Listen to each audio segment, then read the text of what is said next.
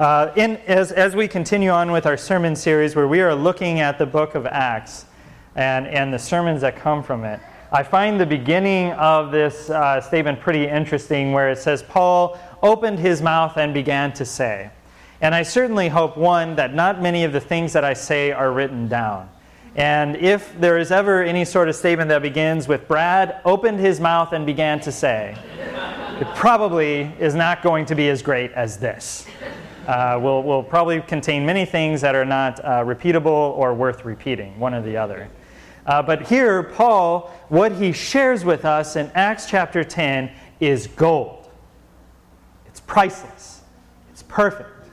And if anything, what we see at the end of his statement and at the end of his talk is that what he delivers is the goods to the point that the Spirit comes down and many people receive the Lord into their life.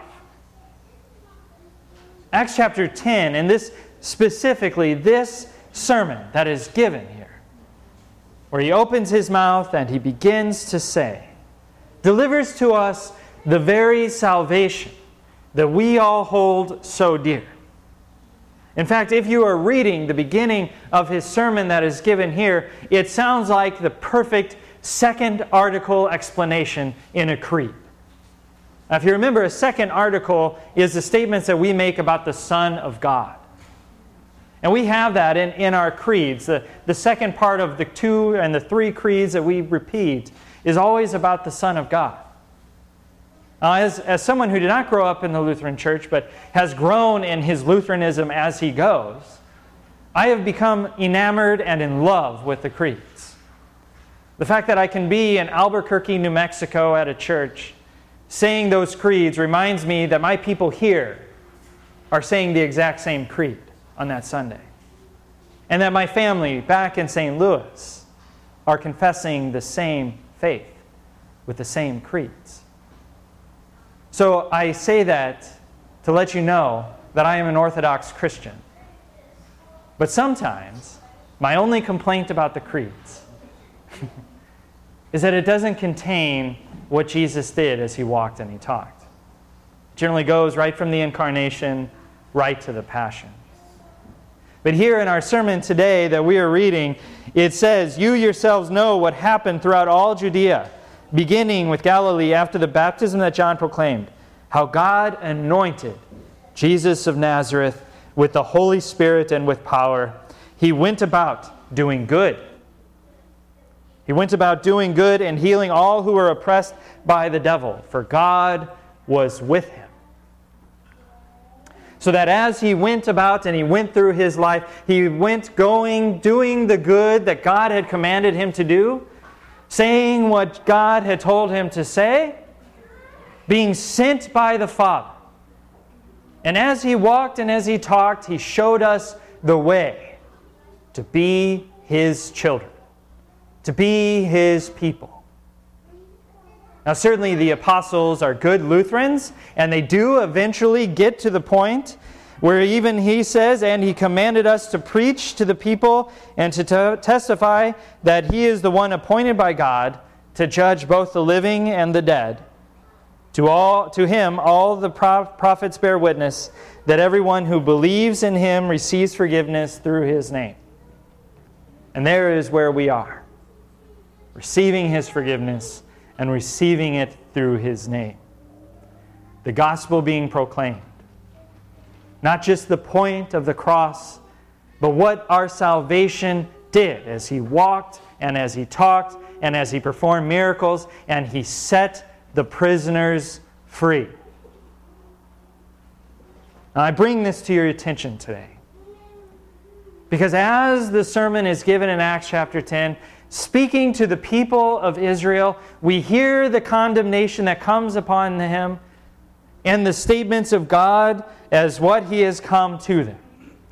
Israel, for a long time, was stuck in their ways with their law, forced to try and perform under that law to show that their salvation, show their identity, show that they were to be the children of God. And they failed. This is important to us because oftentimes we look just as the people that Christ first came to, laboring under law. The laws of this world that is given to us, demanding that we think the righteous way as the world thinks in its righteous way, or the law that comes to us through the scriptures, telling you that you need to be good, you need to be perfect. And I don't think I'm alone in saying I have failed. I don't think I'm alone in saying I do not match up. But sometimes I think the difference between us and the people that Christ first came to minister to is that they were at least a little bit more open with their idolatry. You could actually go and see the idols that they worshiped. They didn't mind putting them in statues, and they didn't think it was worth hiding in any sort of way. But we, maybe through the ages, have become very good at hiding our idolatry. Jesus comes to a people who suffer under the religious zealousness of the Pharisees. People who think that they can say exactly how it is supposed to be in religion. They suffer under the place and time where their nation is under the oppression of a foreign entity. And all they seek, because their hearts have turned only onto material things, is a Messiah that will give them national freedom. They suffer under their own idolatry idolatry of the law, idolatry of their wealth, idolatry of their independence. And the message of Jesus reaches into Israel and speaks to them exactly where they are at.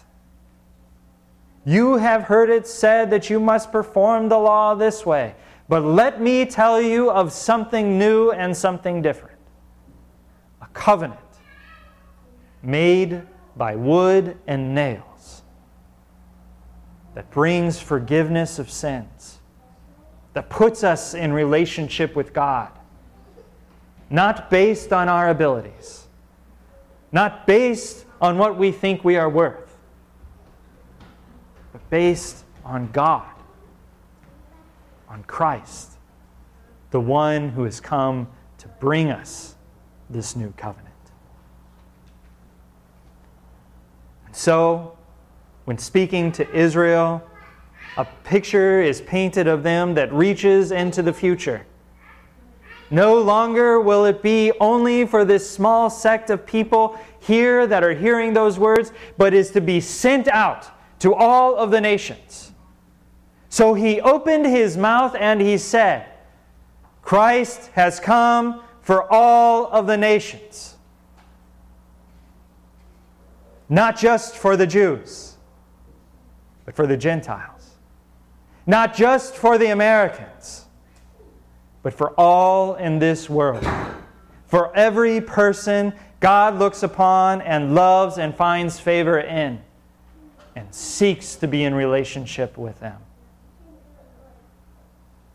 This is the core of God's message that Christ has come to die not just for you, not just for me, but for the world. And woe to any who forget it.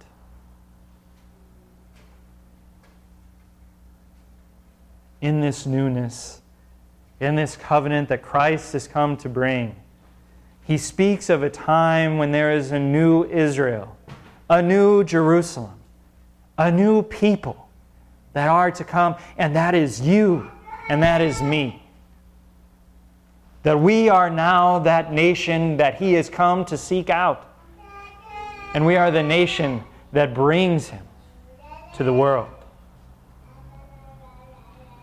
So we find the same message that Jesus spoke, speaking to our past as he has spoken to Israel's past, speaking to our present as he spoke to Israel's present at that time, and speaking to our future as he spoke to Israel's future.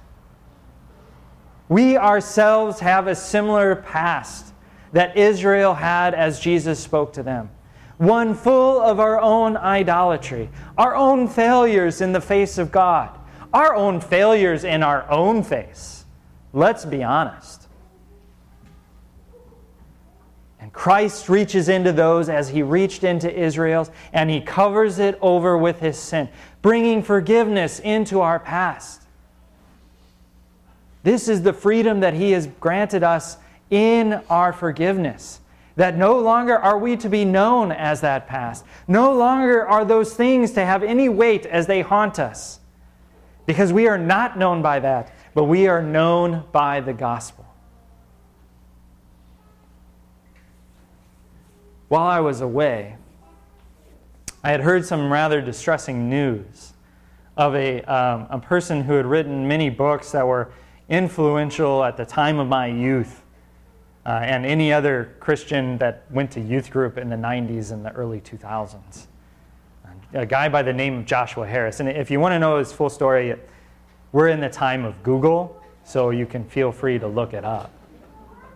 but he wrote some rather heavy books that dealt with uh, relationships and the way God views sex within relationships, and, and it created a whole other movement within a, uh, the church many people take that and they hold that against him because it created some very difficult things in the view of Christians regarding that important aspect of relationships. As Joshua Harris grew in his wisdom and education and learning more about the scriptures, he actually recanted most of what he wrote during that time. But the thing that he found is that people would not let him forget. That everywhere he turned, either in the world or within the church, there were people with his books saying how much damage and hurt he had completely caused. That every time he went to ask for forgiveness, what he was met with was no forgiveness at all. His repentance only was an echo chamber out into the world with nobody there to deliver the truth of Christ. And so, finally bearing this guilt and finding no one there to talk to him about the gospel, he renounced his faith. The gospel, the gospel leads us to forgive. It leads us to actually to take that past of ours and to be spoken those words of forgiveness so that none of us should ever carry around the guilt and the hopelessness of the things that we have done, but in forgiveness be confident and say that we were wrong and confident in Christ's love that it has taken care of it. When that doesn't happen, when the church refuses, or when we refuse to let Christ take that past, horrible things begin to happen including a loss of faith. But Christ takes our, our past and he forgives it. As he had forgiven Israel, he forgives you. As he forgives those that have harmed you, he forgives you.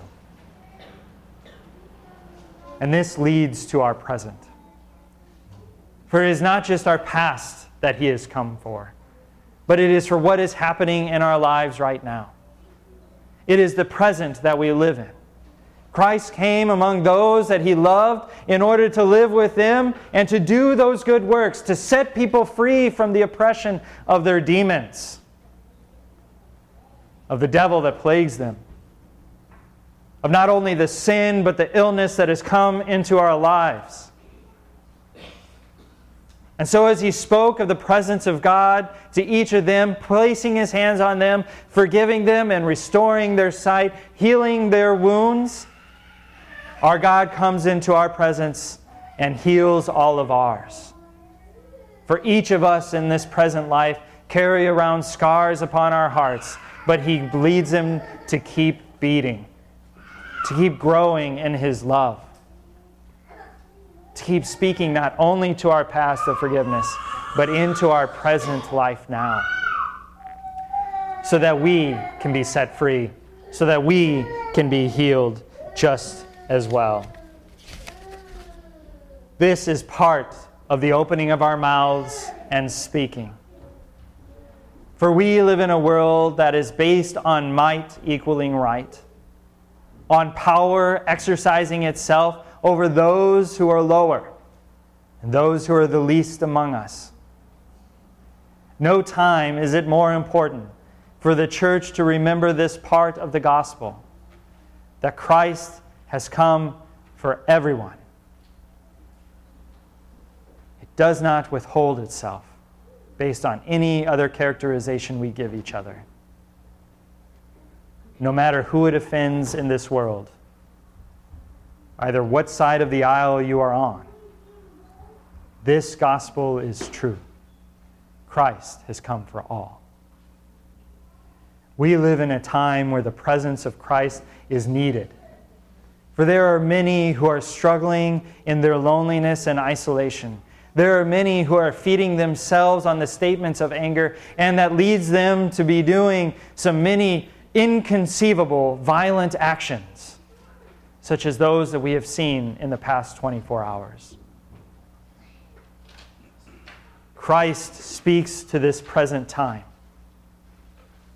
Where we find hate, we speak of his love. Where we find violence, we bring peace. Where we discover those who are in isolation, we bring the presence of God to them. And to any who want to take me for that, I'll take the licks, but point out where Scripture tells me I'm wrong. He has come for now. And it's time for us as the church to speak that in truth. Because our present is attached to our future. We live in a hope for something that we know that is coming.